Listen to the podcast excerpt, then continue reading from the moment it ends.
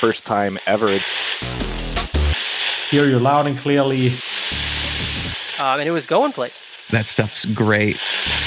But the game is not a roguelite. Boomer shooter. Bang. Hello, this is John St. John, and you're listening to KWEP in the Keep, bringing you all the hits from the finest in the world of gaming and entertainment. Now sit back and relax as the drowned god Cthulhu lulls your mind with the tastiest talk in town. Welcome to another chapter of In the Keep podcast. I'm your very own prophet of the drowned god, the Motherlode. The Keep is a collective of gaming enthusiasts compelled by the drowned god Cthulhu to frag and gib one another into oblivion for all eternity. Here we are at In the Keep at Realms Deep. We've got John St. John. Hi, Very everybody. happy to have you here. We also are joined by Fred Schreiber of 3D Realms, obviously. And then we have my video engineer here, Hadikant, who also does all the artwork for the podcast and basically everything. He's the superhero here. And also, most important thing about him is that he's a John St. John super fan. So we brought him in Oh, to. Oh, uh, is that right? no. You're embarrassing him, Ty. Jeez, I didn't mean to Oh, embarrass you, but he, Mom, he you're literally embarrassing me. He actually cried when I said, "Yeah, you can Oh, be there." fuck off! He. He, he turned off his dildo. he turned off his microphone and went and cried on his girlfriend's No, arms no, for- no. What happened was I was like, "Hey, hun, guess who I get to talk with?" She's like, "John St. John." I'm like, "John St. Did it make- John." She's like, "Well, that was just." Did my make her wet? She was just joking. And she That's looked at the screen and said, That guy doesn't look anything like Duke Nukem. Shut up. yeah well, it's been, John. Nobody been- was gonna say It's been that. since 96. Yeah. You know, time passes.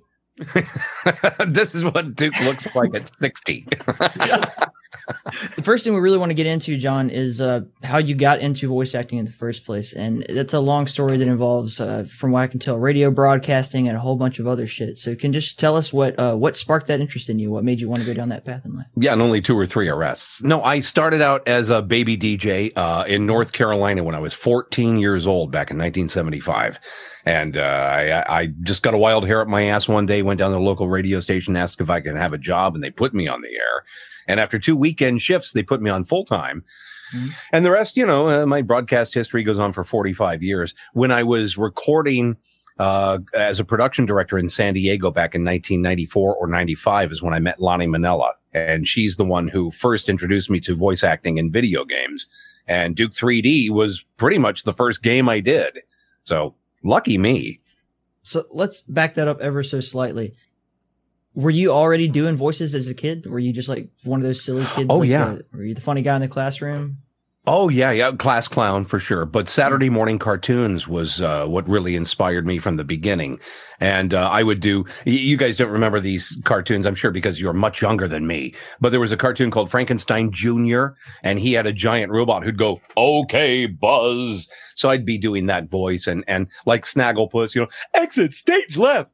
I, I had all of the characters and Yogi Bear and all the cartoon characters that Oh, I I, watched. love Yogi Bear. All the uh, Hanna-Barbera cartoons. Yay! Boo, So boo, boo, boy. Yeah. this may come as a surprise Um, to you, but us like Mhm. this generation had Boomerang, right? So like me and my dad watched all that stuff. All like every Hanna Barbera cartoon was already uh, part of my kind of schema going into the world, and I'm really happy Mhm. to uh, to know that we at least have that in common. So We do. A- And, then as far as getting into radio uh, goes, I was inspired. My, my three mentors, well, I shouldn't say mentors, but my, my inspiration, Mel Blanc, first of all, because of his incredible talent. Uh, Gary Owens, who was a disc jockey in Los Angeles back in the day and also appeared on the TV show Laugh-In. And I enjoyed watching him on Laugh-In saying things like, never put a cobra in your neighbor's shower, you know, Mhm. and and uh, George Carlin, who in 1975 had an album called FM and AM, Mhm. and he did a bunch of uh, different radio characters, including um, uh, some, some on wonderful Wino Radio. And I used to impersonate him, and I sounded like this back in 1975. So uh, all the kids at school said, "Dude, you should be on the radio." Went down to the local radio station, asked for the job, and got it. But those were those were my influences mostly. Okay. when you take that influence and you walk into a radio station, you say like, "I want a job." Did you have an audition, uh, or did they just say like, "Get after it, kid. Go do whatever you want"? Well, the uh, the program director was actually on the air. He buzzed me into the building, and uh, I walked in. His name, by the way, was Jimi Hendrix. Right? uh, yeah, Jimi Hendrix. And I said, "Hey, I, I I'm the guy who I'm the kid who called you. I want to be on the radio." He goes, "Okay, what I'm going to do is go down to the basement. I'm going to have you record an air check for me." And I said, "What's that?" And he walked me downstairs during a news break, and and he showed me the console and two turntables and a reel to reel machine. He said, "Put these records on." talk them up to the post. And I said, what's the post? He said, where they start singing. Don't talk over the singing. Record a few of those. Let me hear them. So I spent four or five hours down there during his air shift playing with all this equipment, figuring it out. Mhm. And at the end of his air shift, he came down and he listened to the tape and he said, okay, you're on next Saturday morning. So um, I did a couple of weekends, as I said, and they hired me full time. So uh, my my parents were very cool in agreeing to let me do this because my air shift was seven to midnight, and I signed off the station at midnight. And I'm in junior high at this time. So what would happen is after dinner, my father would drive me to the radio station each night. And then at midnight, my oldest brother, who was uh, had already graduated from high school, would come and pick me up. Mhm. And this went on for, gosh, about a year before a, a big FM station, uh, about an hour's drive away, hired me away. And so then I, I'm in high school driving an hour back and forth every night for a 10 p.m. to 2 a.m. shift. And my parents said, keep your grades up and you can keep doing that radio thing. And that's how it all started for me. What kind of music were you playing, or was it mostly talk radio? How did that? Uh, no, the first station, WJNC in Jacksonville, North Carolina, was, uh, the format was called MOR, which meant middle of the road. I was playing Anne Murray, uh, Barry Manilow, Hell. ABBA. Yeah, yeah. The and and oldies mixed in from the Beatles and the Rolling Stones, you know, is that kind of stuff. And then the first FM station I went on was a, a top 40 station that was playing the hits of the time in the mid to late 70s. What were the hits of the time? Let's see, you had uh, My Sharona by the Knack. You had uh uh remember Dazz? Uh, no, by Brick. No, Yeah, kind of a disco song. Uh, so disco was still still alive, but there were a lot of ABBA hits, and there was uh, Lynyrd Skynyrd and Molly Hatchet, a lot of Southern rock because I was in North Carolina at the time. So that was that was the kind of music. South Alabama represent, man. Sweet home. I Oh, love. Lynyrd wait, Skynyrd. wait, wait. Are are you from Alabama? Yeah. Where? Mobile. okay, so uh, do you remember the Rude Dudes on WABB Yeah. when you were yeah. a kid? I mean, that would have I'm been when I St. was John very, very of. St. John and Matthews, the Rude Dudes. You Oh. listen to me, dude. I'm gonna call my mom. so WABB has since gone away. It's a it's it Oh, yeah, became like yeah. a Christian station there for a while, and then Yeah, remember the owner, uh, the owner Bernie Dittman. We called him Barney Dickman on the air. He he passed away several years ago, and after he died, the station sold off, and I think yeah, went Christian rock or something like that. It's insane. It's WABD now, if I remember correctly, and it's like no back to being a way! top forty pop station. Wow, what a shame! It was a great radio station at one time. I mean, when I was on it. I mean, that was uh, for my mom's generation. That was the channel. That was like everybody listened to WABB. Uh, Yeah, down we had down top there- ratings. Uh, we we did so well. I went straight to Philadelphia from there, which was huge in my career. what did you do in Philadelphia? In Philadelphia, I was uh, I started out as the production director for a radio station called Eagle 106, and then a little while later, after our morning show quit, me and Danny Bonaduce did the morning show on Eagle 106. You remember who he is? Danny Partridge from the Partridge Family. Oh, that that Danny Partridge. Yes, That yeah, that Yeah, I remember that from my bag. childhood, back in back in the hundreds, back in the nineteen hundreds. Let's loosen up here a little bit. right. Mm. Mm, yeah. More So- iced coffee. And you roll through all this radio stuff, and then how did you you get the invite to come do some video game shit? And Duke Nukem was the first game you work on. Pretty much, yeah. What, yeah. what was the original uh, pitch?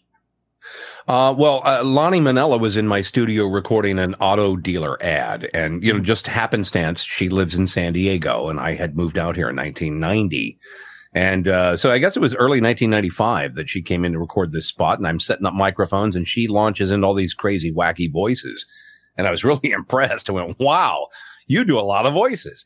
She said, "Do you?" I said, "I do a few," and I got on my mic and I did a whole bunch of impressions, and she went, "Wow, you have really good vocal range." have you ever considered acting in video games? And I said, what do you mean acting in video games? There's no voices in video games. She said, well, there's going to be. There's gonna be.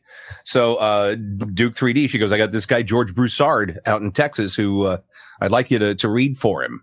And and we got on the phone the next Saturday from the studio with Broussard, and he said originally his idea for the Duke voice was to uh, sound like um, uh, what's that actor uh, Charles Bronson. And I went, Oh. oh. Charles Bronson. You want him to sound like Charles Bronson? Thank And God and he goes, happen. maybe not. And Lani said, no, think Dirty Harry yeah. uh, and Clint Eastwood. I went, okay, so you got to ask yourself, do you feel lucky? Well, do you, punk? And George said, that's the right tone, but this character is all roided out. And I said, well, let me, let me lower it an octave. Do you feel lucky? Well, do you, punk? And he stopped me right there and said, that's it. Lock in on that. That's the voice. You're hired. And it was that easy. So your ability to just respond to those cues has to have a lot to do with why you ended up where you are, man. Like if someone could just describe to you, like this is what I want, and you can immediately kind of bring that up in yourself.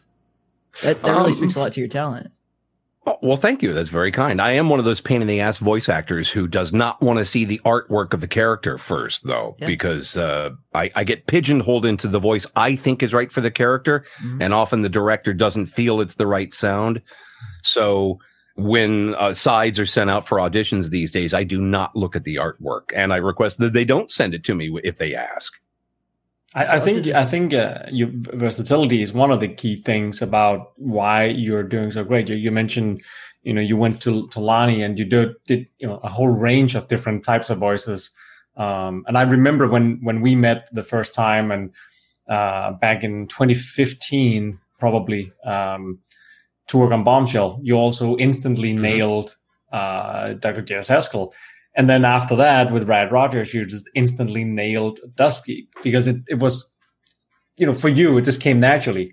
Uh, I think it took five minutes in each call for us to just tell you, oh, this is what the character is like. And he comes from like, like for instance, Dust, Dusty was like, okay, he's, he's from, you know, Boston and he's like this rude, rude mouthed, uh, type of character who is like sh- sick and tired of being old, uh, kind of like Bender for Futurama. And you just nailed it and and I, I think that's one of the things that really categorizes you as a great voice actor. I, I I think it's more like the direction. I think it's from you guys. I mean, I can make my voice do things, but you're the ones who say we need it to sound like this, and then I do whatever, and you guys seem to like it. So It takes yeah. a village to raise a John St. John. Like you, you got to have everything. you got to have good direction. You gotta have good production. and I'm still so immature, isn't it great? Fantastic. And as we all know, like there's great voice acting in really shitty games, and vice versa. There's Oh, oh, either and there's really shitty direction and, and voice acting too. I mean, have you ever seen uh, Evil Zone? Have you ever played Evil Zone? Where I'm, uh, I'm sounds like a game we need to play. It sounds fantastic already. I yeah, love the, name, name. itself just yeah. Oh, the, the Evil Zone. direction was so bad. Play, get the play the, rights game sometime if you get a chance and check out the Danzavar character. It's just terrible. I feel like shit for having done it. Oh, you you did that? Okay, uh, we definitely need to play it now. That, that sounds fantastic. Oh, yeah. Evil Zone. Fred. Let's buy the rights to that. Yeah, absolutely. Do it. Evil Zone. We're gonna make Will a sequel or a remake. again? I'll co-invest. Yeah, yeah. that Where game. where I get to self direct, that would be awesome. That would be fantastic. So, uh, prior to this, were you a video game guy? Did you play games at all? Or was arcade stuff? Um, was I did. I played a lot of Duke 3D, obviously. I like the Twisted Metal games, and my kids did too. And then I got to be the entire male cast of Twisted Metal 4. And that was the first game where my kids really liked something I was in. Uh, because, you know, Duke 3D was a little too intense at the time for them. They were very young. And even for me, when I was, what, uh, 34, 35 when Duke 3D came out, my oldest brother and I would play, uh, Duke matches online. And it was intense. I remember my, my scalp crawling and I'd be sweating and it was, it was scary and intense. Did you guys feel that way the first time you got into, you know, RPG games? I felt that, that the first time I played Duke 3D.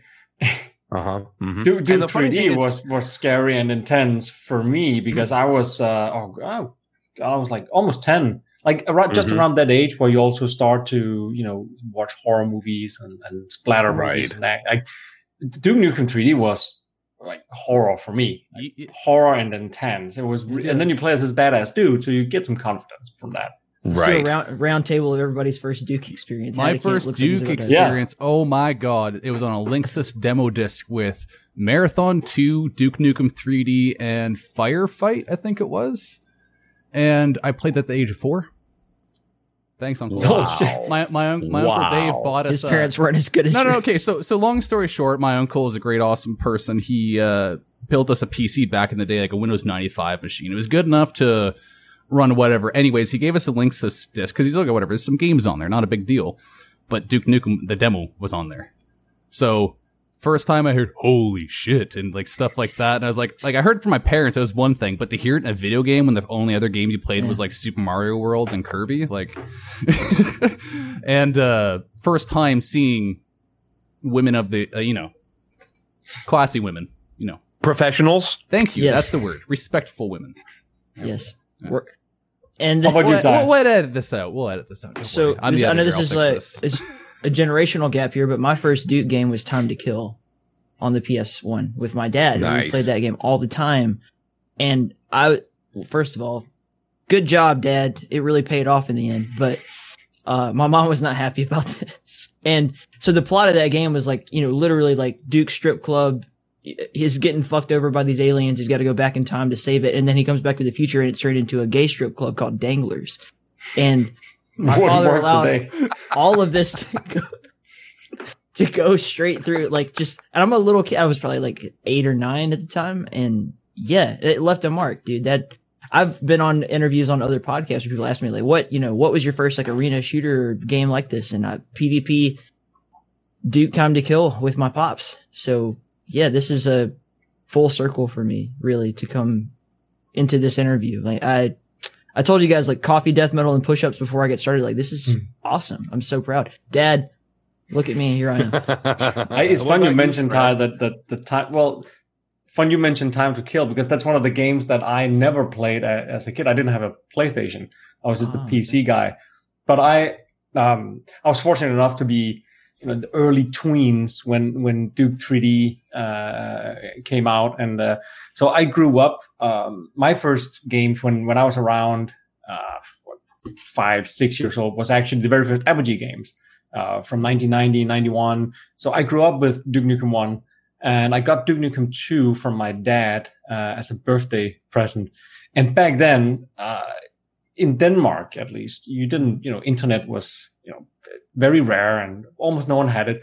So if you went to a store to buy a game, you would buy the shareware version because a lot of people would just download shareware and start selling it in the stores. So I I got the shareware version. I had no idea it was a demo, but that was what I got of Duke uh, Duke Two, and then and that was actually the first time I heard Duke Nukem, which was Joe Siegler from 3D Realms. I'm Uh, back. yeah, who was still here, and it actually sounded pretty good. Like that, that was the first time I heard a character talk in a video game. Joe Siegler saying, "I am back," like impersonating, you know, Schwarzenegger. But I think the the MS DOS audio was so compressed that it actually sounded pretty good.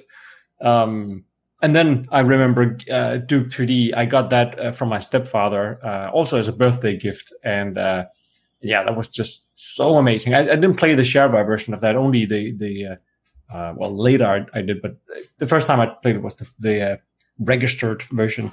Um, but at that point, I was already a huge fan of 3D Realms, and I was on the forums every day online, chatting with all the other 3D Realms Super people. nerd. Imagine Mhm. Discord, right? But you know, not real time, and yeah, forums they existed back then. Uh, talking about existing back then, you want to know where my video game experience first started? Uh, was in 1974 with in, Pong. in North Carolina. In a, in Pong was among them, but in a in a in an arcade called Putter's Palace. It was an indoor little uh, mini putt putt golf thing, and and half of the building was uh, arcade games. And my favorite was remember Defender, Yep. where you. Okay, and then uh, what was the one where you had to spin the dial real fast and, and shoot into the geometrical figures? that that uh, was uh, Tempest. Tempest. I Tempest love 3000. that. I was going to say was Yars Revenge 3000. for a second there, but no, you're you're definitely right with Tempest. There, there are a lot Yeah. of clones of Tempest. It's like a So for for me, it all started out as as arcade games specifically, and then and then my first console game at home was the uh, TurboGrafx 16. Anybody remember Yeah. Legendary Axe? Yeah. Yep. Oh god, Turbo, Oh, yeah. yeah. it was fantastic. And I then that had like the, the fantastic um the cartridges for TurboGrafx 16 was like these tiny little credit cards you popped in. That's Yeah. super cool. I thought they were so cool. They were they were like Yeah. SD cards, only just Yeah, exactly. slightly larger. Yeah, Yeah. yeah, oh, great. I love that system. So you you get into voice acting with Duke, and that immediately becomes like a gigantic hit. So did you did you think like I can make a career of this at that point, or I- was it just kind of a one off thing? Just the opposite. I had no idea anybody knew of the game or played it. I was clueless. All I knew is that my brother, my oldest brother and I, he rest in peace. My brother Ken passed away a few years ago, but he and I would play it. He was in Virginia and I was here in uh, San Diego and we would play, you know, like I said, the Duke matches online, but I had no idea anybody else was playing the game until 2002 or 3 when I got my first, uh, invite to a convention and, and and I said they they called me. They said, uh, "Wow, it was really hard finding you, but your agent, my agent in San Diego at the time, finally agreed to give us contact information when we explained to her that we we wanted you to appear at our convention." I said, "Why?" They said, "My God, you're Duke Nukem." I went, "Oh yeah, I did that game. I did a few other Duke Nukem games too. I think like something called Zero Hour and Manhattan Project and." And uh, really, you want me to come out? They said, "Yeah." So I appeared, and then uh, they posted stuff online about me appearing, and the next thing I know, my phone is ringing every other week for another convention asking me to appear, and it kind of you know snowballed from there.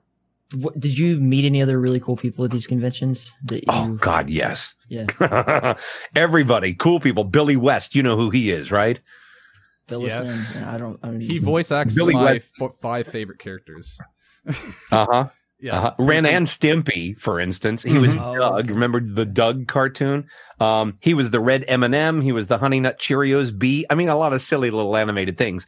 Um, Jim Cummings is another one of my favorite voice actor stories. Is uh, of me and Jim Cummings hanging out at ConnectiCon in Hartford, Connecticut, a few years ago. Where now uh, Disney owns him. Just so you know, he's the voice of Winnie the Pooh and Tigger and Darkwing Duck. And so Jim has to be very careful and never say anything inappropriate in public because that could ruin his uh, his his career with Disney. But he and I and a bunch of fans are at a bar in downtown Hartford during ConnectiCon a few years ago. And as it gets later and later and later, Jim likes to, you know, pour a few down like I do. The attendees get tired and go back to the hotel to play, I don't know, Cards Against Humanity or video games or some Dungeons and Dragons shit. I don't know they all leave and it's just me and Jim Cummings hanging out in this bar in Hartford. And I said, Hey, there's nobody here now. Will you do me a favor? He said, what's that? I said, will you do some of my Duke lines and the Winnie the Pooh voice? And he did. I don't do a very good Winnie the Pooh and, and I'm not Jim Cummings, so I can get away with doing this, I think. He goes, uh, Oh, bother. I'll rip your head off and shit down your neck. And I just lost it. Oh my God. Winnie the Pooh doing Duke lines was the coolest thing I ever heard. There's something here for my mom too. This is perfect. That's Mhm. fantastic. We've got something for everybody. But I've met, uh, you know, all the big voice actors and, uh, uh, Maur- Maurice LaMarche and Rob Paulsen, who are Pinky in the Brain and, Mhm. and, uh, DC Douglas, who's Wesker in the Resident uh, Evil series and Wes Johnson, who's in Fallout and Elder Scrolls. I hang out with these people normally because they're friends of mine. And, and, and now they're guests at my convention too, which is pretty cool. That's so cool. Do you want to talk about your convention for a little bit? I'd love to. I want to that's hear the pitch. okay. I see so Yeah, of much about it on Facebook, but I never get Yeah. to go. This I just want to go on a cruise ship with with John St. John, but it's too far dude. away. Damn it. Can you just swing by Denmark just real quick? Just or, pick- or just like, you know float around Lake Ontario so I can get near there. Fred, as My my, dream- payment for Realms Deep, I want you to buy me tickets to go with Johnson. we should all just go. Yeah. We should all Yes, get you Yes, you should. Now, my dream, Fred, just so you know, someday is to grow it big enough and have enough funding that we can do a European river cruise. And then, Yes. of course, we're right down the street from you, basically. Right? Mm. Swing around Denmark. would be and- cool. But the I'm King. Kong cruise, we, we've renamed it. We rebranded it because I never liked the original name of the cruise. I was kind of forced into it because we owned the rights to what was called Not Con. And I, I don't particularly care for that name because it says it's not a con. Well, it is a convention. I decided years ago that I, uh, about four years ago, I wanted to have my own convention and something different from all the typical land-based cons. And so it's not just that it's aboard a cruise ship and it is called King Con Cruise and you can get us at kingconcruise.com. Um, But the point is, I wanted something different where the, the guests and the attendees are actually interacting together constantly. So what happens is we have snorkeling adventures and kayaking adventures and, and, and riding the flow rider, which is that, you know, uh, Hmm. uh, artificial surfing environment on the cruise ship and rock climbing. And so the guests, me and, and, and Wes Johnson and DC Douglas and whoever comes along, we all actually do these activities with the attendees. Uh, we have dinner together every night. And right after dinner, we have the whole conference center to our con where we do our panels, like the Voice of Palooza panel that Wes Johnson hosts. And, um, so it's, it's highly interactive. You're not just getting an autograph from a voice actor. You're hanging out with them and having adventures with them. And our next King Con cruise is March 1st through the 5th, 2021. And we cruise from Orlando, Florida to the Bahamas and uh, it's God, it's just wonderful. It's a Monday through Friday. It's it's a really good time, and the price is not exorbitant, and uh, it's all inclusive except for liquor. But I buy the liquor for my guests so that they will stay drunk. Fred, take your wallet out right now. Again, any any good host, and like any good host, I drink. Do too. I'm Matt against you a guest, Fred. If you come along, you're a guest, and you have to host a panel. Yes. Oh no! What? I have nothing interesting to say. I'll just invite you to kind of get on the panel and tie, and we'll You do a new interview to with you. say. Just talk about You weird, have just talk about weird Mr. shareware. Imagine, imagine the podcast shit that we could get away with on one of these cruises. It would be Exactly. We we, we couldn't wanna do a release it to anyone. It would have to be uh, not non not recorded. give everybody a USB drive. We got to make sure it's Yeah. in international waters. Just, just, just be Yeah. safe. Yep. Yes. Anything goes. Yep. hmm we can we can we can call it "Burn All the Bridges Con" Yeah, and, and, and then you know have what, fun. guys? You, you would think that uh, in this time of the pandemic that uh, I'd have a hell of a time selling badges and cabins. However, we've outsold the previous two years here in year three coming up, and I, I, I attribute that to everybody returning from the previous cruises. They all said, "Oh, we're back." So we have like an eighty nine percent return rate on our our attendees, and I think That's come awesome. March, everybody wants to get out and just pretend it's all over, whether it is or not. Uh, and, Yeah. and I'm surprised that we, we sold so well. I was getting ready to promote it as Petri Dish of the Seas, the new pandemic class of ships from Royal Caribbean. Uh, I was told by my partner, don't do that and don't say that online like I just did. But, but it's funny. So I did. So there. So, John, I, I, I, I'm just to go back a bit to the um, Lani Minella thing. So, uh, she was also in Duke 3D, right? She was wasn't she the Um, strippers or Uh, I'm not sure if she played any stripper voices or not. Quite frankly, I, you know, I don't really remember. I don't think she was given a credit on the game. no? I, I remember hearing some old. Um, that's actually funny. Th- those must have been then your first video game outtakes. But back in the day, on the 3D Realms website, you could download outtakes outtakes from the Duke Nukem 3D recording sessions, and those Oh, were hilarious. Log. Captain's log, exactly. Well, she came in and I said, "Oh, the captain's log," and she said, "No, make it a little funnier." And I said, "Well, we're talking about I'm finding the, the captain's log." And She goes, "Think of him uh, leaving a big turd in the in the in the toilet," and that ruined it for me right there. I I could not deliver the line without laughing after that. She said, "You're looking at a turd," and I think somehow that's how they in in Duke Nukem Forever they ended up putting that turd in the game too, be, because of that outtake session. Believe it or not. Speak, speaking of uh, pooping, we had a uh, we had a meeting or, or a, a podcast with uh, Chuck Jones. Um, Yeah, not not long ago. He, he's working on the game that you heard the voices from, and he Right. um, and and we were actually talking a bit about uh, the Duke Nukem cinematics because he worked to make these, and it's it's kind of surreal sitting here and and we just had Chuck Jones who had to animate you opening a newspaper, pooping, and then whistling the the Duke theme, like full circle. Oh, it's a beautiful world, isn't it? Yeah, so what's Chuck doing now? Is are you guys working with Chuck? yeah. He's working with us on a new game as a 3D artist, and he's just doing what what he always wanted to do, just make art, and he does fantastic. We're kicking God off the bless him. That makes with, two great Chuck Jones artists, doesn't it? Yeah, exactly. And, and he's always mistaken for the other Chuck Jones, but he's still fantastic. You can say Isn't the, the other again, Chuck 'cause it's the- Jones? It's the oh, I'm top. sorry, of go ahead. They show. both worked Yeah. at Warner Brothers. Yeah. Both Yeah. of them. No way. Isn't that Yes, crazy? they, they both worked at Warner Brothers, and I can't wait to confuse the shit out of my animation friends. Like, hey guys, we got an interview with Chuck Jones. They go, oh shit, and then like, wait a minute, and then the, It's be- not like they ever fought over the parking space that said Chuck Jones. or exactly. anything. Yeah. No, no, yeah, totally different times, totally different times. Different departments. Right, departments. right. Yeah. So, can you talk about the game you're working on, or uh, is that a Yeah, you no-no? can. That's what I'm saying, Fred. It's already announced. Like you can talk about it. That's right. Yeah, yeah, the yeah. So, so yeah, yeah. It, it's already an. Well, let, we can cut this little piece here out, Oh, but but at at the Realms Deep event where this is launching, um, this interview with you, you will be right after, or maybe an hour after, half an hour, whatever, after the reveal of the game called Graven. I can't say it like yes, Graven. I'm sorry, I didn't. I didn't work the mic right for that. Hold on. Graven. Oh, Yes, yes. we should have all all of us just do one, and we just randomize it in the game when the, when the game starts. Stack them all together. Okay, No, everybody. yeah. On, on three. On three. One, two, All right, three. here we go. Great. We should uh, agree on the tempo maybe a little bit. Anyway. So by this point, we've got uh, we've got several Duke Nukem projects, like 96 is 3D. Then we got Balls of Steel, Time to Kill, Zero Hour, and then in 99, you picked up this other job, uh, doing Sonic games. And Oh yeah, Sonic game. hmm yeah, I wanted to ask. Yeah, Yeah, the Yeah, movie not- was great. I, I thought Jim Carrey sounded like you. oh no, sorry. Jim.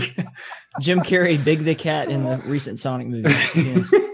totally canon. That's what I'm definitely going to tell my Uh. who kids, uh, my kids who are uh, big the cat is. So how did you pick up that game? Um, once again, Lani Minella comes into play. Um, so we had been working on many video games between Duke 3D and by the time uh, Sega was ready to do the uh, Sonic Adventures and then Sonic Heroes games. And so I get a call in my studio one Wednesday afternoon, and Lani goes, "Hey, we have a recording session on Saturday. Can you make it?" And I said, "Sure. What's it for?" She goes, "It's a video game." I went, oh, "Okay. You're going to send me the sides for an audition?" She says, "Nah, don't worry about it. You, we'll put you in something. No, no sweat." And I should have been suspicious right there, but I wasn't. So I show up Saturday at this uh, this recording studio in Kearney Mesa, and there's the whole cast. Ryan Drummond is in there, and and Jenny Douillard, who's Amy Rose at the time. You know, all all of the cast are in there, and they're recording. And and Lani comes out from the booth, and she says, "Oh, good. I'm so glad you're here." You're a little bit early here. You can take a look at the script and, and here's the artwork. And she shows me a picture of this guy. And I said, what the hell is that? And she said, uh, that's Big the cat. And I said, doesn't look much like a cat, but okay, he certainly does look big. She goes, yeah, he's a big kind of dumb guy. So they're going to want you to do kind of a dumb voice. That's why I hired you without any auditions because I know you can do a dumb voice. I thanked her for that. And so Just about your natural 40 voice to speak as you always do. use your normal voice. So Yeah. so about 45 minutes later I end up in the studio in the booth and and the director is on the phone from Tokyo and says uh, okay let's hear your big dick hat and I went I can't find my froggy anywhere. You don't look so good, little buddy. I said, I'm just kidding. I'll do something better. And they went, no, no, no, that's good. Use that voice. And so I got God. stuck with it. And uh, at various conventions, fans would ask me about Big the Cat, and I would cringe and go, "Oh God, that fucking terrible voice I did." And so they think I hate the Big the Cat character, and they think it's funny.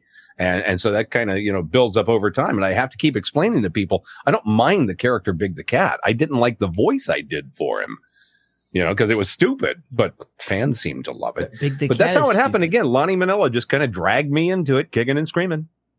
She's fantastic. We we had her uh, um, in uh, in Bombshell as well, uh, Mm-hmm. doing voices for that. For uh, does the I think it was the president in, in the game. Yeah, I think she is the president in that game, isn't she? yeah, Gosh, she's my- like that. I love that. Like rust, rusty. She has really good, good like rusty voice. Super cool. Yeah. Oh yeah, she's Really super well. talented. breaking Yeah. down barriers since the last century, and it's crazy. Female presidents, we, it's a beautiful thing. And then It'll happen uh, someday here. same year, you also do Twisted Metal four, Yeah, that was awesome. What an experience. And you did a lot of characters for that. Yeah, I'm the So- entire male cast in that game. So I'm General Warthog and I'm Rob Zombie and I'm Trash Man and I'm Sweet Tooth Spokes Clown. And Mhm. yeah, that, that was quite a game. And my kids loved that one. They played that game for years.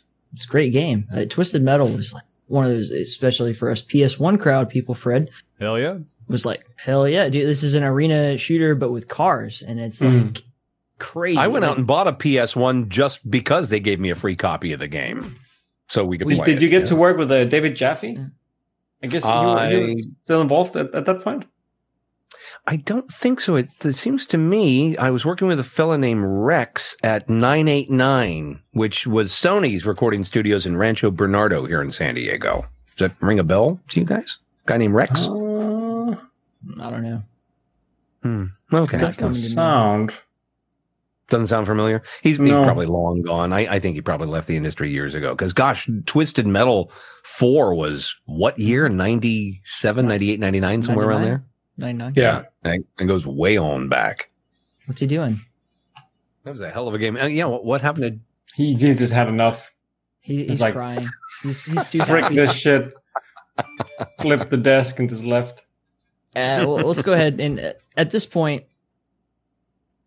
we start. He, he has to do all the editing of this uh, fantastic podcast, so he's I'm just sorry, the, it be- harder the beer himself. and uh, coffee finally got through to me, and I was like, I can't take it. I, I, I was trying to give the gesture like just keep going, but I realized I just gave, gave the one minute gesture. I was like, fuck. Can you do that? Uh, can you do that secret spy thing where you just like loop the last thirty seconds of your camera and just like sneak out, just keep it looping? Ooh, That would be good. cool. I should I should do that. Just like He's probably just going to focus the camera on one of us. Time for No, another no, hack? I'll, I'll cut to something else, or if yeah, I'm sorry, guys, Yeah. my bad. Just maybe Ty was actually John. never here. Maybe Ty didn't get his camera to work or something, and it's just a looping video of Ty just saying, "All right, cool, yeah, sure." while while we're addressing technical difficulties, Hadakant, are you actually recording John's voice? Because I wasn't for like the first thirty minutes. I'm recording everything, man, because we're not. Ha- okay. the la- okay, so okay, is this literally a repeat of the? Is this an Andrew Holschelt again? Almost. Ooh, no, no, no, no! Don't talk Okay. about that. oh, careful. oh, we don't have to do the No, whole thing no, again. No, no, no, no, okay. no, no, no. Uh, we'll- we'll, we'll tell you What if my voice no, no, no, is no. missing? I'd love for if my voice is missing. I'd love for Fred to dub in my voice. That would be awesome. Oh no, no, don't worry, don't worry. Yes. Oh shit! Did we did we talk about the? uh We need to do the thing with uh uh with um with Clint uh lazy game reviews. Yes. Okay. So can I, The can I battle. tell him? Can I tell him?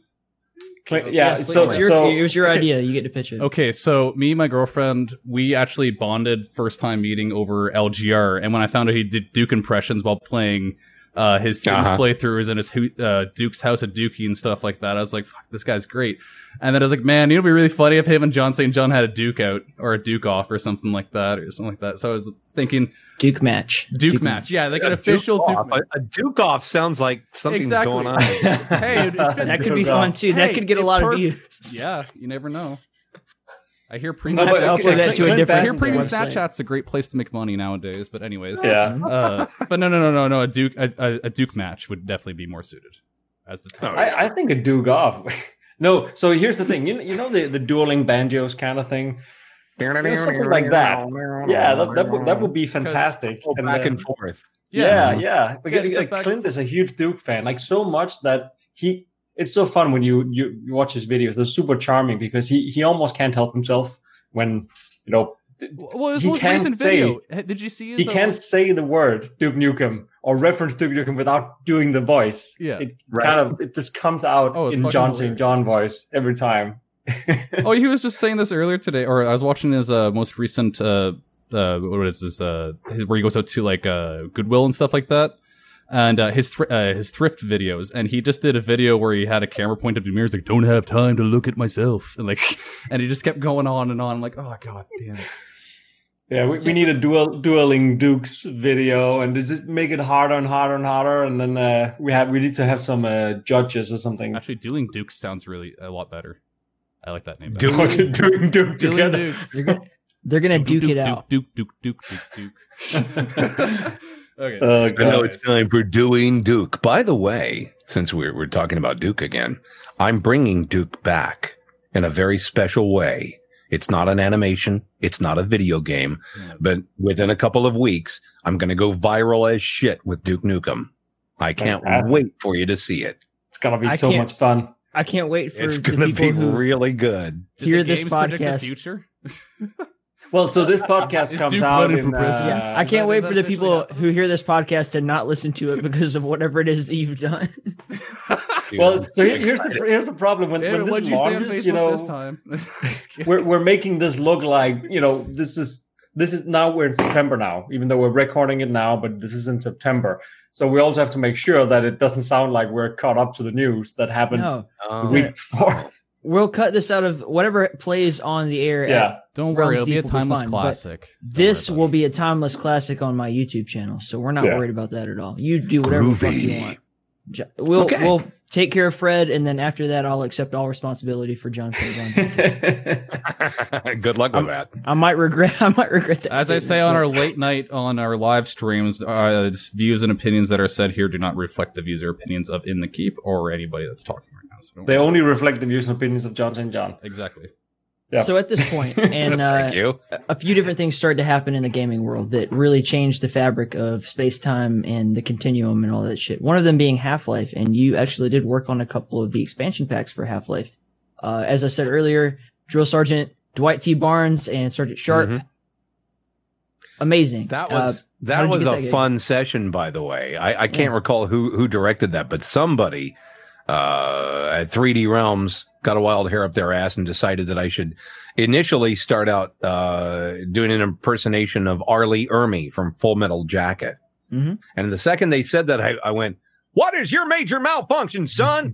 I like you, boy. You should come over to my house and fuck my sister." And um, I said that line from the movie. They went, "Okay, fine. Let's tone it down a little bit." And that was a good time. I enjoyed recording that. Oh, But they did they did two different versions of it, and then they mixed them together. And I think the the Blue Shift, Half Life Blue Shift, I think, where I start out. Uh, start out talking like this, son. But then when it gets into the uh, drill instructor on, on the course where you're training, I, I think they toned it way down. They took different takes and it was a different recording session altogether. So I was always amused by the fact that the character's voice didn't match itself in the game.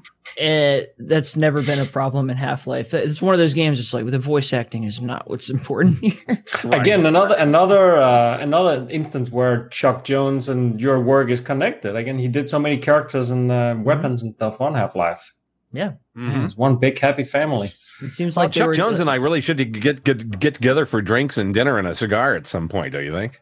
Ah, yes, absolutely. He's fantastic, man. Chuck Jones a drinking man. Do you think he'd uh, do shots of tequila with me?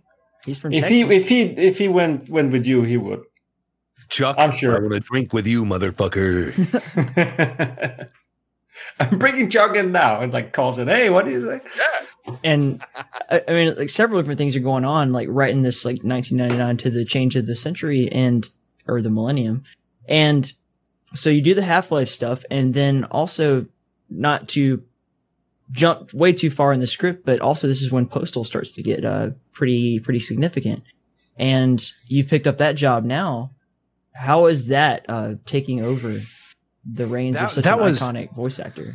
That was pretty cool because uh, Running with Scissors came to me. Uh, Mike Jarrett uh, specifically came to me and said, um, "We're trying to find the right voice for him. So do your impression of the original voice actor." And I went, "He sounds like a pukey FM DJ. Is that really what you mm-hmm. want?" And he goes, "Well, that's what the original voice was." I went, "Okay." So I recorded him talking kind of like the original Postal dude.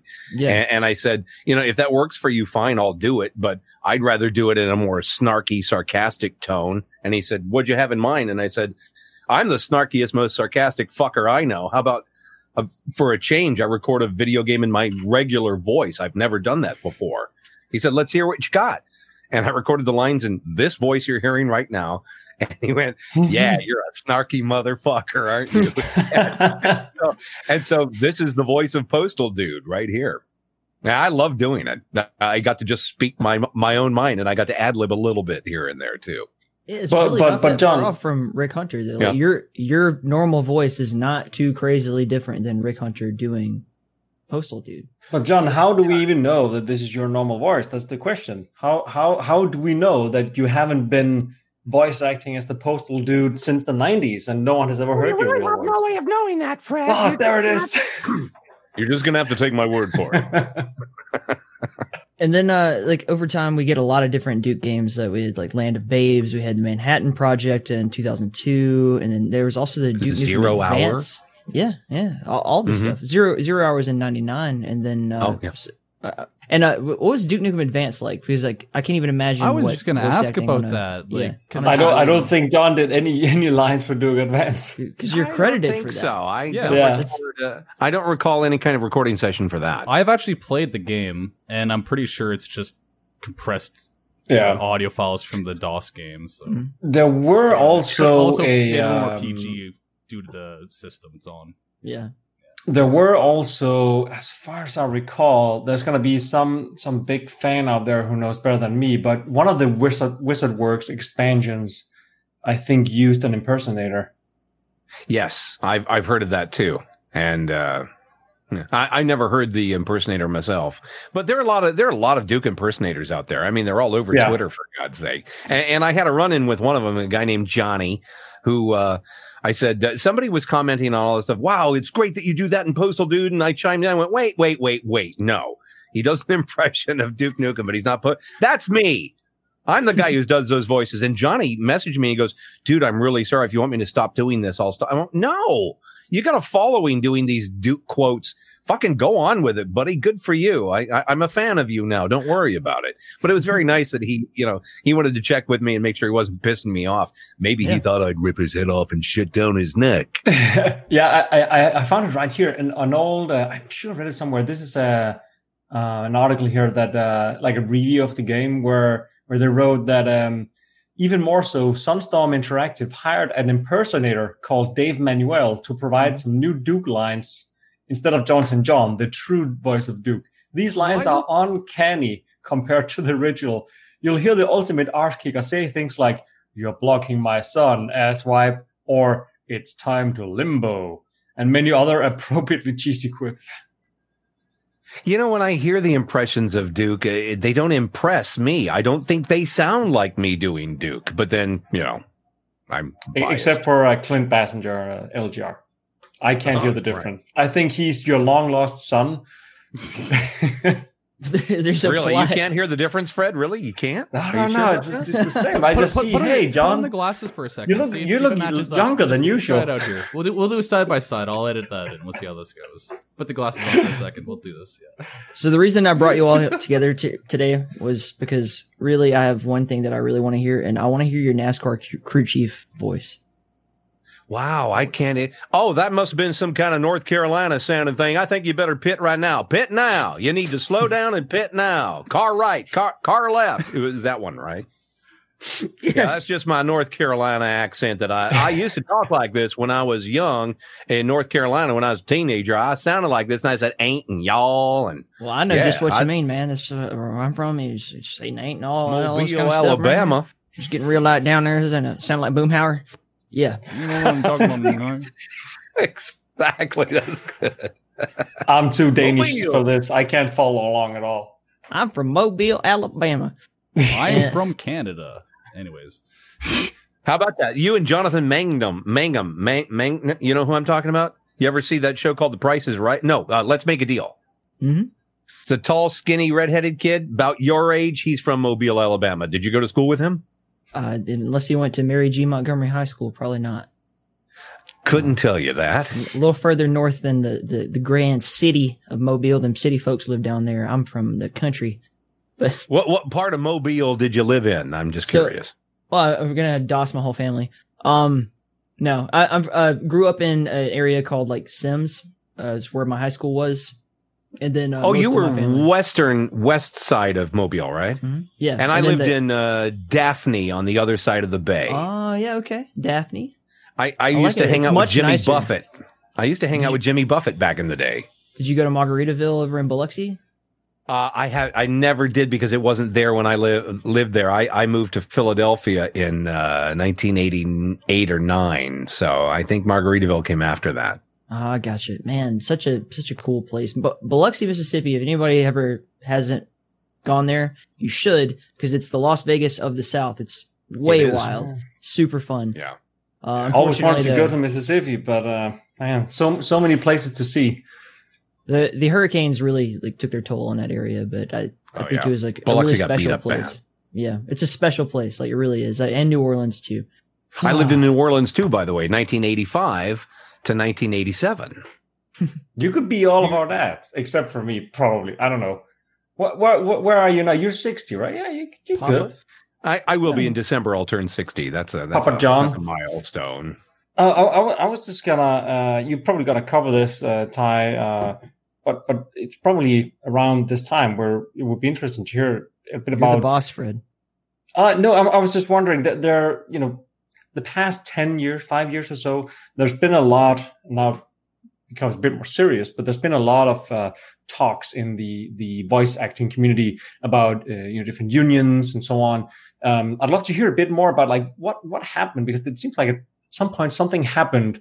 Uh, there were some strikes and so on. Can you fill us in a bit more about that? And what, what do you think just in generally about the whole scene, the voice acting scene in games these days? Well, first of all, I was thrilled when they unionized voice acting in video games because the pay scale got way better. And for Hmm. somebody like me who I have to drive two hours to LA to go to Warner Brothers studios, for example, and do, uh, uh, you know, two, three, four hour session and drive home again, that's a full day for me. For them to pay a half day scale is very nice. And when I do multiple characters in a game, the, uh, the, the rate jumps up much higher. And so the pay is nice. I think the rub now is, that uh, voice actors want residuals on the back end of game sales because let's face it, you know, we get a couple of thousand bucks to record a voiceover game. Millions are made on the back end and we don't get any points on that. So what they want is every, I think it was for every half a million games sold, we get the pay again. And then when the half million games, uh, when it gets to a million, then we get the same pay again. Kind Yeah. of like the way advertising works here i- in the States where, um, every 13 weeks, for instance, when I did the Bud Light party commercials back in 2016, I was very fortunate that that was a campaign that began in February and ran all the way up to the election in November. So I got paid for every 13 week, uh, repeat for doing nothing. And it was the most lucrative job of my life because it ran so long on TV, internet, and radio. So unionizing uh, and, making a better deal for voice actors on video games, I'm all for that because Yeah. with that much money being made, I know most of the work is done by the developers, the artists, you know, everybody who's coding and all that stuff. But the voice actors, we, we do bring the characters to life and it is an acting gig. And, and if you can act in a, in a cartoon on TV or in a motion picture and make huge money, well, then video games should be the same thing because the video game industry, uh, makes far more money than the motion picture industry does anymore. Mm. So I think it's fair that we should be paid either on the back end or with the, the number of sales. So I think that's the way it's going. Still kind of in limbo though. Nothing's been resolved as far as I can tell. What, what about current day games? Um, I've seen quite a quite a few. You've been part of. Uh, there's Postal. There's This is the Police, and so on. Can you talk, talk a bit a bit more about you? know, How's how's it going these days, just in general, in terms of gigs and are and are there any big roles coming up that you can talk about? Um, not that I can talk about, and and n- not that I would anyway, because they're not lead roles. And let's face it, for a voice actor, you've got to have a lead role, or Yeah. it doesn't mean you don't get con appearances or or book cameos because of uh, uh, additional voice roles. Those don't Right. mean anything. It's got to be a lead. Unless it's Big the Um, Cat. right. I wish they'd bring Big the Cat back. I would, I would do that voice again. Um, but you know, Sega, I, I shouldn't bash them, but I'm gonna. Is that okay with you? Mhm. They fucking recast every goddamn Sonic game, video, cartoon, movie, every damn time they recast the roles. There's no consistency in it. And, and they really piss me off because I would have gone on playing Big the Cat, you know, all the way until present day, but they didn't Yeah. allow that. So a lot of the games that- I'm doing right now are these mobile games, Yeah. um, and mobile apps, and um, th- they're okay. They don't pay well, and and most of the developers are either in Czechoslovakia or in Hungary, and um, they I just make a deal per game per per recording session with them as to what I want to charge. And I'll go, well, I'm going to need, you know, 500 bucks to record those lines. And they'll either say, okay, or if we cut 10 lines, will you cut the price? you know, they're always trying to bargain with me. And, and I always say no.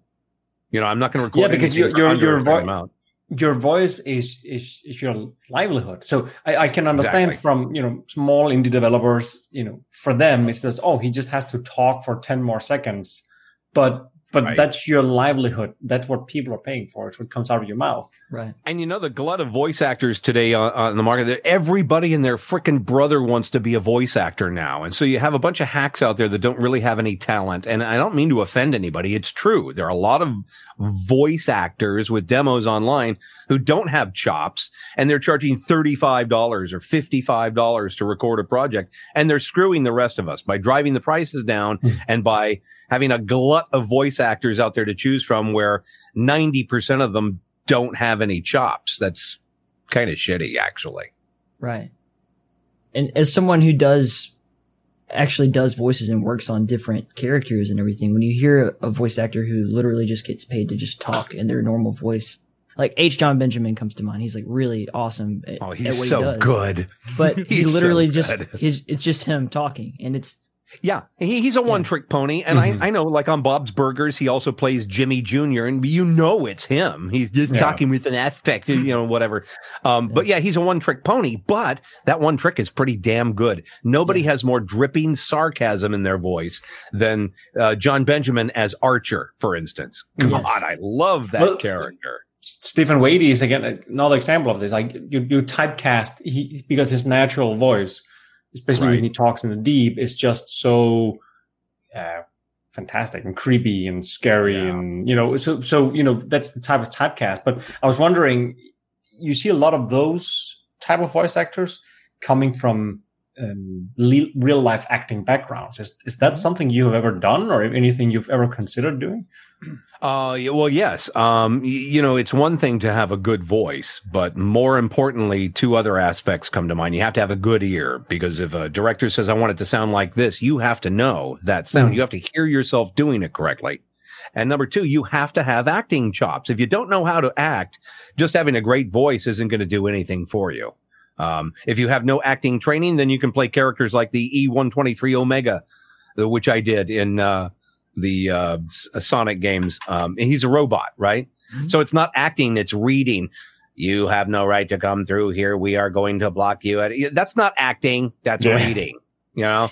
So yeah, if you're a one-trick pony with no talent, then do robot voices Did you ever think about acting, like not voice acting, but on Really? camera. No, Yeah, I have a face acting. made for radio, so I don't. Uh, No. no, I've Come never gone after any on-camera work at all. That's just gotta- not me. Face for radio and a voice for the papers. That's a good line. I like that. That's my headstone. So you oh, and that's what that reminds me of. Uh, sorry, uh, uh, about voices. We uh, I just watched uh, the Matrix from, with my nephew this weekend, and there's this Merovingian sce- scene where he uh, where he uh, does all the swearing in French. And he's like, "Oh, I love, I love French and the way it sounds. It's like wiping your ass with silk. It's so cool." Anybody ever wipe their ass with silk? Anybody? Show of hands. Wiped your ass with silk? I'm a bidet guy. No. time time to try it. I don't. The only silk I think we have in the house is probably my fiance's. Uh, uh, uh, what do you call it? Pajamas or something? Maybe I Gotta could take do one for the that team. Honey, what are you doing for science? for science. I heard it in the movie. I gotta try it. As a dare and a joke, I once wiped my ass with a hundred dollar bill. Does that Well, count? let- Dollar. That's that's the most expensive poo dollar I've ever heard in my entire life. That, that's that's when uh, that's right after Duke 3D came out and sold like five million copies. Like just- Somebody just currently has that hundred dollar bill in their wallet. Oh yeah, you should you should frame that.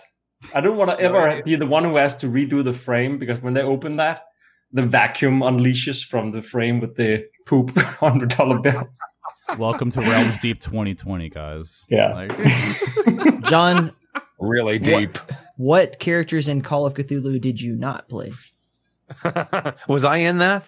Yeah. Oh yeah, yeah. I did Call of Cthulhu. Did- I I don't even know what voices I did play in that game. did, I, I uh, couldn't name one of them. John Tell Gilman, Joe Sargent, Sergeant Sam, uh, the Constable. You did uh, the Credit Uranian Seaman, Captain Stephen Hurst, and the FBI agent, or what you're credited for. Oh yeah, okay. I remember some of those, but I don't remember what they sounded like. I bet they all sounded similar, didn't they?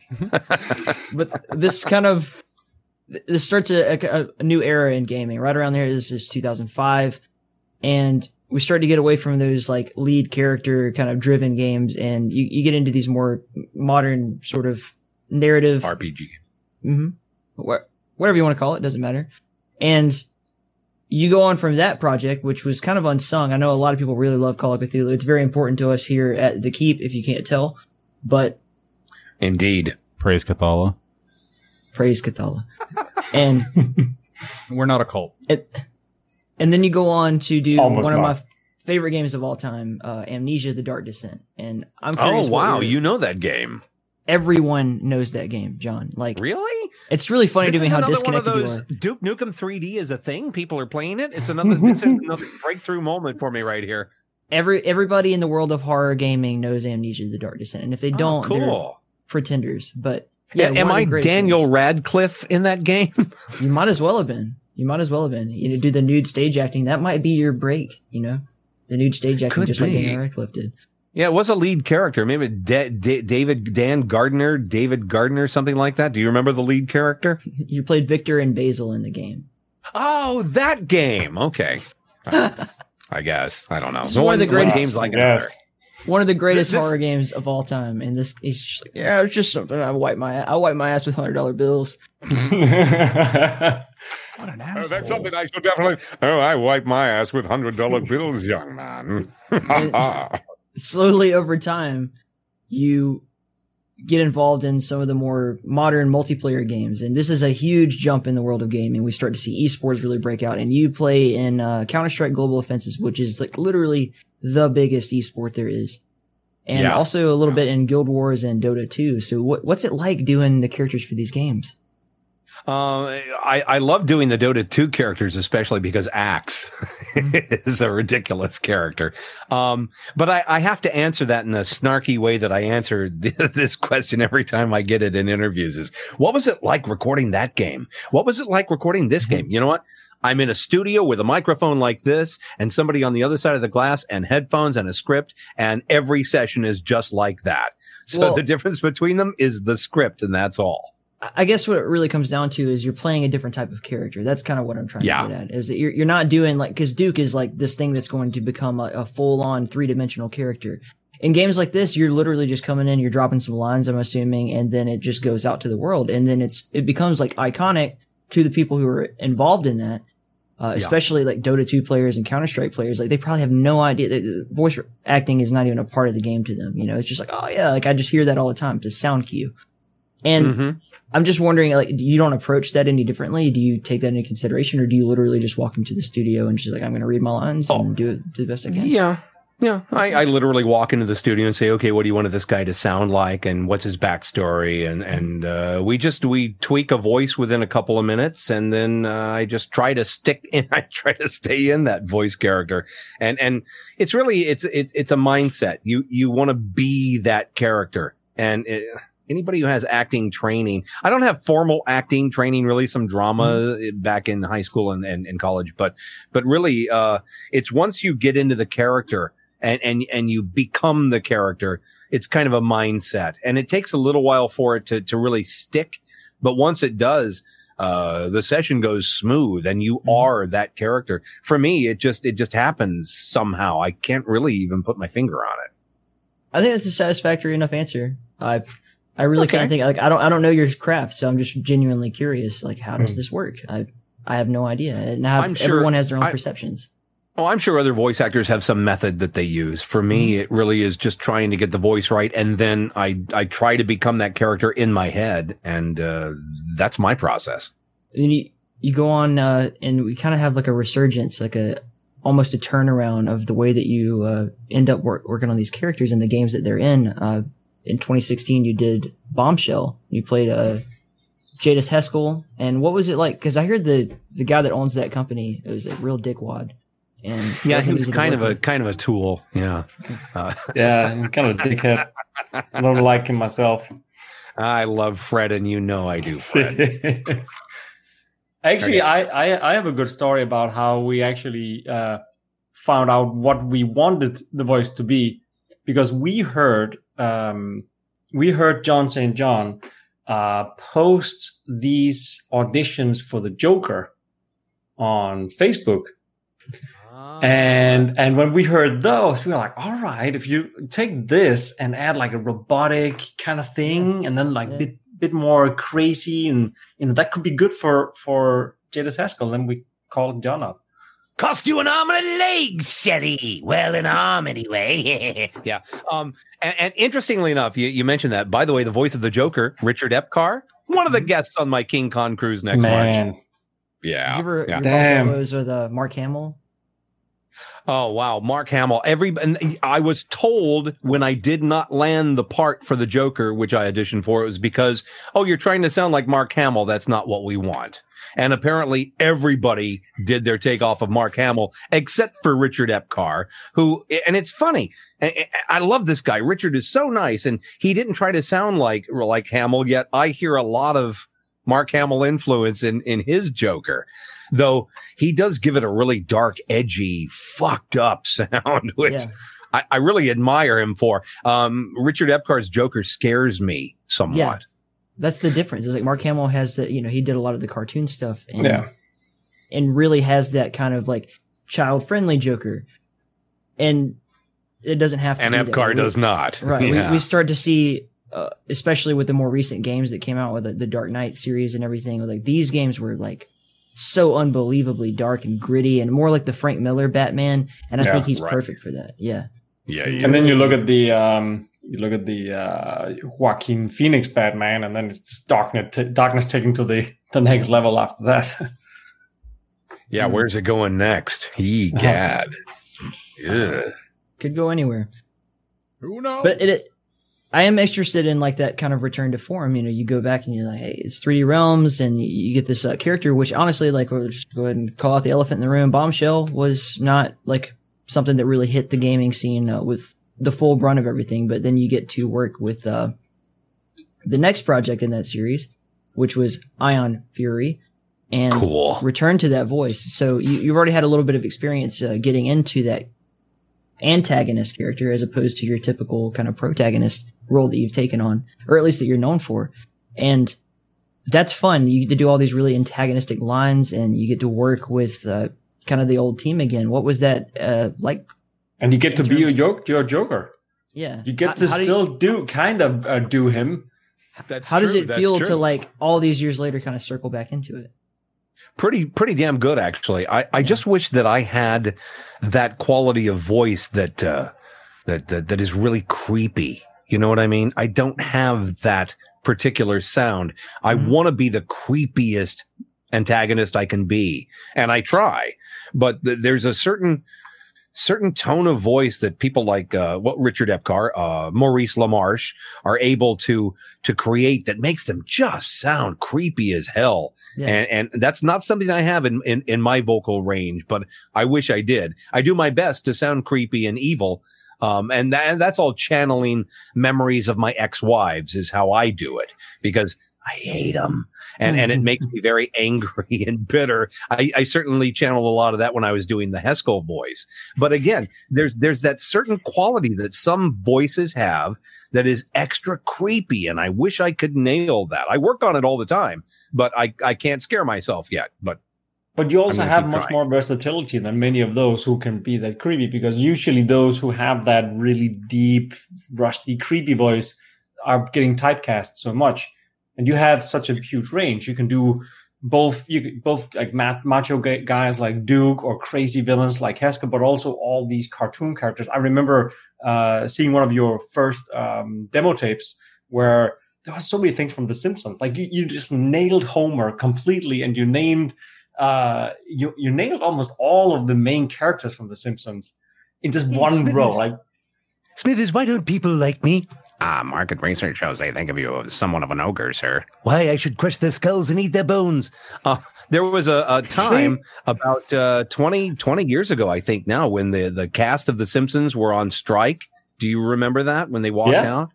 Okay, at the time, I was the voice of the Fox TV affiliate here in San Diego, and my boss, Judy, knew Bonnie Pietila, or now Bonita Pietila, who's the casting director for The Simpsons. And she said, you know, your Homer and your Barney and your Smith, uh, your, your Smithers and Burns voices are so good. Why don't you put something together and I'll send your tape to Bonnie? I know her. And I went, wow, okay. So I recorded the, these takes and she sent it up and I got an email from, uh, Ms.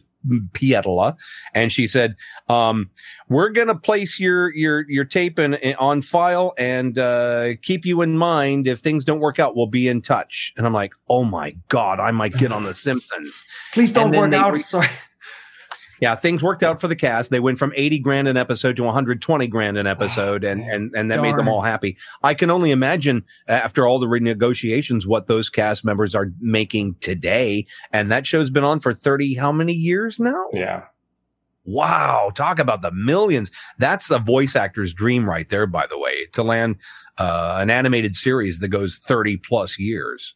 But it's funny. It's funny when you see stuff like that. What what, what are your feelings on um on those type of animated series that get as successful, but where the voice acting might not be that important? Because when you look at The Simpsons, right, there's a lot of fantastic voice actors that's been doing this for 30 years, and then you have stuff like um, South Park or um, um, Rick and Morty, where the creator himself or the creators just did the voices because nah, I'll just do the voices like South Park. Like Trey Parker, Matt Stone just does almost all the characters and then they just pitch up and down the sound. Like how, how do you feel when you hear something like that? Because it feels like they just did it because nah, we don't want to pay voice actors. We can just do it and we'll pitch our, our voices up to be kids. Oh, uh, it doesn't bother me at all because South Park is all about the writing and how timely the show is. So, Yeah. and because the animation is shit, uh, so the voices might as well be shit too. And, and and I'm not saying they're terrible; they they fit the characters, and that's fine. Um, when it comes to shows like Rick and Morty, which I would give my left nut to get on that. Uh, several of my voice actor friends are always on. Kari Wahlgren is a regular on Rick and Morty. Um, Maurice LaMarche is constantly on. Nolan North, they're they're always on Rick and Morty episodes. But um, remember that the creator, truly the creator, is Justin Roiland. Uh, well, Dan we should have we should have had this one uh, before um, the uh, the uh, the um, Cliff Bleszinski one because Cliff Bleszinski is a personal friend of Justin Roiland. We just spoke with him a few weeks ago. We should have had you on that. You could have said, "Hey, Cliff, can you put in a word? Please let me be Oh, on the show." Yeah, just one episode. I'm fine. Just let me have a, a role and, and, and, and I'll go away happy. Because you know what? I, before I leave this earth, I want to be a part of a big production that is known forever. Uh, Yeah. Duke Nukem was fine and that, but it's going to fade away in time as video games do. But, uh, media like film and animation, that stuff is forever because look at how many cable channels there are today around the world. There's always going to be an outlet for film and animated series. And I just want to roll in one of them for, for, for one season, maybe, because that, that's how I could leave my mark. It'll last forever. Video games, maybe not, but, uh, you know, uh, programs and, and films, they will last forever, I think. But I, I think your chances of doing that are much higher now. Because I think I of wish. it well uh, well think think of it as most of the creators like Justin Roiland for instance creating something like Rick and Morty he was you know a teenager when he knew about you and and and played Duke Nukem and so on. A lot of the people that are also hiring you now you mentioned you know a lot of game developers from you know Eastern Europe and so on. They hired John St. John because they they think back to when they were kids and oh that voice Yeah. Duke Nukem for instance all the other many other video games so there's this new generation creating all this new fantastic content. I think it's just a matter of time before one of them thinks that, oh, the guy who played Duke Nukem, I want that guy on this show, which wasn't the case, you know, 10, 15 years ago, because most of the series creators were probably around your age back then. Yeah, and that certainly has played a role, Fred, in me uh, landing video games. I mean, Valve hired me to be in uh, like Dota 2 and and and uh, World of Warships and games like that because uh, the developers are fanboys of mine. So, for instance, uh, w- when I was doing the original uh, the Guild Wars games, um, I could have recorded from a studio here in San Diego, but no, they insisted on flying me to Seattle, and I'm sure that's so that we could go drinking with each other after the recording session because they were Duke Nukem fans, they were John St. John fans, I guess, and I landed a number of games just because I was Duke. But it, uh, on the other side of that coin. I also was pigeonholed as the voice of Duke. And people who didn't check out my demo reels and didn't know what I could do would go, yeah, we don't want that voice. It's like, well, I do other voices. I'm not stuck in the Duke voice, but, but I've lost out to other actors because they thought everything I did sounded like this. And that's just not the case. But also, Duke, the Duke voice is one of the, to be frank, one of the voices that requires least acting. It's more of a method acting thing, where That's many of the other things you do requires actual acting. Mm-hmm. True. And, and the Duke voice, I got to say, you know, eh, people have asked me what's the easiest voice or the most fun voice. For me, talking like this is so easy. It never wears my voice out. It never gets old to me. I still will drive through a Wendy's and go, yeah, I want a number one, but no onions, damn it. And every once in a while, the person on the other side will laugh, knowing who it is. Yeah. Something that I think is worthy of touching on now that we've kind of come full circle and gone through the whole catalog is that you've painted with such a wide palette throughout your whole career. And it is unfortunate that you feel that way. Like I hate that you, you get that treatment about the Duke voice because first of all, it's one of the most iconic things ever. And something you said earlier in regards to like it will fade away. That is a choice that certain people can undo, but because not all video games fade away and we have the power to keep them alive, especially an iconic character like that. But when you talk We? about all your other, well, We have we as the gaming alive? community, Oh, we as the gaming community, do. can't do thing one to make another Duke Nukem game happen. What do you mean we? Oh, sorry. I'll come. I think Ty is a living example of this because I, when I met when I met Ty, who who runs a community that is dedicated to games that he he was too small to play them when they came out. I I was like, wow, you you guys are this young and you play these games. I thought it was just like guys in the mid thirties like me, which I think is a living example of.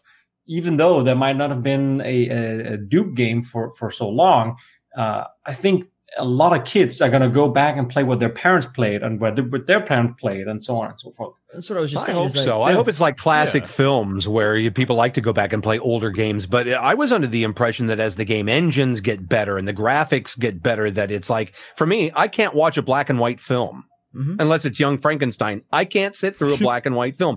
A, I don't like the acting in the old Yeah. movies, and B, it's grainy and black and white. I, Sorry I for have a 4K TV. God damn it, I want everything in 4K. Well, let's We're change all our, black and white here. let's change our colors back. Yeah. But but you have you have a point, John, and, and I think there, there's a point in all entertainment, uh, both you know, movies and games, where I think most of us, both you and us, can go back and, and watch black and white movies. But probably most eh, mostly everything from the 70s and upwards kind of becomes timeless because you had all the technology to make great movies. You had great sound, great great video. You could do great enough effects, like practical effects. Watch a movie like Aliens or Terminator 2 or whatever. They still hold up as well today. I think it's For the same with video games. And I think you were lucky enough that that that era around like Wolfenstein 3D might be a bit too old for for young people these days to really get into. You can play it as kind of an, you know, all right, it's a, uh, know, from its, from the past. It's, yeah, that's where the games came from. But games like Quake and Duke and Doom are, are just on the edge of, all right, now enough is a possible, uh, is possible to do with video games that they become timeless classics. And you can take someone who's 10 years old today and give them Doom or Duke or Quake and they're going to have fun and they're not going to realize that these games are old. They're just going to look at the visuals as, oh, it's just a different visual style. Yeah, and those games will always remain classics specifically and legendary games because they were a turning point in the development of games. I mean, Duke was the first game really that had a lot of dialogue. Mhm. Uh, prior to that, you had just a single words here and there, but Duke actually gave the the player the personality, I guess, of of having the voice in it. And um, Yeah, and the, even the game engine back then, it was a d- different style of playing than in, Mhm. in previous video games. So I guess because that was a turning point in the industry with these games, that perhaps they will remain legendary and people will go back and play them. We can If only can. hope, right? And then you have people I doing source ports like a Z Daemon or like my Exactly. favorite E Duke 32, so you can finally play Duke Mhm. Nukem the right way with the The, widescreen. key, the community keeps them alive. I want to play. That's the Duke- main I want to thing play about- Duke Nukem at 144 frames per second. That's my way to play. Yeah. it. with the It'll with these games. Oh, and you, I'm doing it. you you specifically like e, you know Eduke and you have like Blood was a perfect example of a game that was kept alive by the community. Um, Doom is probably the best example in that though it is an outdated game, like if you go back and play just straight up original Doom with no tweaking to it whatsoever, a lot of kids aren't going to be into that. But if you start playing around with what the community's contributed to that and you start uh, playing with GZDoom, which is a whole new source port for it, that has all of these, you know, uh, quality of life improvements and the ability to, you know, play it at higher refresh rates and all this. And you also have the ability to preserve like that original artwork while updating it and with the voice acting the same way. Uh, we could preserve these games for basically ever in the world of video gaming because we have people like Nightdive and like 3D Realms who can continue to turn out new content uh, based on this old stuff without bastardizing what it was originally about. I hope you're right. Because I, I, want to leave a legacy. I want to leave something behind. You know, Well, I, I want you people to remember me after I'm gone. I think everybody wants that, right? We're gonna remember you. Aw. Yeah, absolutely. My yeah, kids- but don't, don't you want to leave a mark? you Don't you want to be remembered after you're gone for something great you did and, and, and that you influenced people or, or made them happy or did something Oh. to inspire people? Ty is doing that right now. But I, I am working on it right now. This is my this uh Realms Deep 2020 will be like the magnum opus of my career so far in interviewing people. Like this has been an opportunity handed to me by Fred and by wow, I'm, I'm happy to be a part of it. Thanks for including me, you guys. Yeah, it's Yeah. I'm happy. awesome. I'm happy to be part of it, man. Thanks for wanting to talk with us. Like, holy cow! Yeah, no It's been amazing. I love I'm sorry for all the- This is into the highlight of my weekend, man. I've been waiting for, for this to get here already. Oh, Think about how you excited much, you were man. and imagine how excited Hadicant was. How about you? how'd you tell me? don't I can't don't do it go right now. boog each No, other I, off I can't, now. I can't like okay, so they the guys in the keep always give me shit. They're always like, "You do a great Duke impression." I'm like, I do it once well in like a blue moon, and then that's it because I can't hit that guttural low end like you do. Uh, let, let's With hear it. with the- with let's the- hear it. Yeah, Come let's on. hear it. I want to hear it. I Let, let, let's do hear it, and then, then John angry. can I- kind I- of train you a little bit. Here's your line. Here's your line. Your face, your ass. What's the difference? I was gonna say, could I do my favorite line uh, from the Duke game? Oh, okay. okay. You're listening to KTIT, K-Tit, playing the best. I mean, best tunes in town. You know, I started. That's a uh, weak I was going to do a podcast, and I've already got like five hours recorded of Duke on KTIT radio playing classic rock music, and I've never done anything with it. And I thought, I wonder Do if it. this would fly. Would anybody Fucking- listen oh to my it? God. if you if need you- it, no, no, no, no, no, stop right now. If you need a producer, All right. if you if you need anything Altmart. to do with distributing your podcast, you hit me up right now. I'll do it fucking pro bono. You'll be you'll be the co-host of the In the Keep podcast every week from now, John, and you have to interview all these fantastic indie developers together with Ty. It's gonna be fun. If that could be No, fun. no, you need If you're looking for a podcast producer, you got one right. because what was it? We have the intro of our podcast, which Ty wanted me to do, and then I did, never got around to it because I'm a lazy asshole. But uh, yeah, no, we should definitely get you to do the intro. No, I'm just kidding. I'm, I'm, I'm I'd be I'm- happy I'm- anytime, anytime, and it's for free Todd. for you guys. Just say when, and I'll do it. Yippee All right, John. I'm not The question is just the boy, the voice. They don't want to get sued. All right, we'll be in oh, contact. Oh, Oh, Oh. they uh, you need to make a new voice for that podcast. Uh, and now it's time for your special podcast. Something like that. I. Something obnoxious as shit. we'll come up with something. We'll be we'll be back in contact very soon. I'm. All uh, I'm I'll be right here. You let me know. I've asked all my big questions. I'm very happy. This has been uh, one of the coolest Sundays I've had in quite a long time. Fred, thank you. For me too. yeah, Well, thank uh, you, John, and thank you, No, Ty, thank you for guys for wanting to having me. spend all Thank your you. days on this. Thank you for uh, doing all the editing and for being here and helping with the audio. And John, thank you so much for all of your time and your patience and for setting up Discord only to then only half use it and for everything. This crazy hack we have going on here. Hey, I'm Thank back you. anytime you guys want me. Just say the word, I and I'm here for you. All right. And John, we're, we're going to get you on Graven. The thing is, we don't have any talking characters in the game yet. Do you Because need it's animal kinda- sounds? I, I can go all Frank Welker on you. Oh, we should have one talking character just out completely out of place in the game. Like all the other characters you talk to just text, and all of a sudden it's like, whoa, oh shit, Kind who's of like, talking? should it, and could it be in this voice and he's looking for his froggy? That would be fantastic. or like was it John McDonald or whatever playing Pigeon in Mike Tyson's Mystery? It's just that just dry voice. who, who was? We, was we've been watching in, a lot of Mike um, Tyson mysteries recently, me and my girlfriend. So like, it's, it's oh fuck, that's too good. uh, do, you- do you guys remember um, That and the George Clooney, who was uh, he was a he was one of the first guys that um, Trey Parker, Matt Stone sent the South Park tapes to before it became you know on Comedy Central and so on. They sent someone sent a tape to George Clooney of something these guys have made, which was South Park. Oh, the Spirit of And- Christmas, the very first The one. Spirit of Christmas, yeah. And then uh, George Clooney was a big fan of these two kids, and then you know he helped them get on on on the channel and everything. And then they made South Park, and then the story goes that they, you know, he, you know Josh Clooney, holy cow! And then he asked him, "Hey, would, would you like like to maybe be a voice on the show?" And I was like, "Yeah, yeah, absolutely. I'll, I'll do that for you guys." And then then uh, apparently something about they didn't tell him what what it was, and then he came into the studio, and then he had to be the voice of a dog to say like "Ruff, ruff, ruff," throughout the Yes, whole. and they that, that credited him all. as George. The dog was George Clooney. yeah that was the that best. Was, that was all. It's like fuck you, George. you're going to play the Ah. dog. We're the main characters. He was thinking it was going to be the Fantastic Mr. Fox kind of role, huh? Yeah, It turned out to exactly. be- Well, Oh, here's something. John's never done: have him play the, the enemy grunts. Where yeah, it just Okay. like death death animations. that that would be hilarious. Just enemy grunts. Or, or just some, you know, like like the frog or the pigeon or something like that by John St. John. no, we wouldn't do that, John. We, Uh, we I- want we want a we want a lead, strong leading character that you can play. We actually have a game in development right now that is uh, unannounced.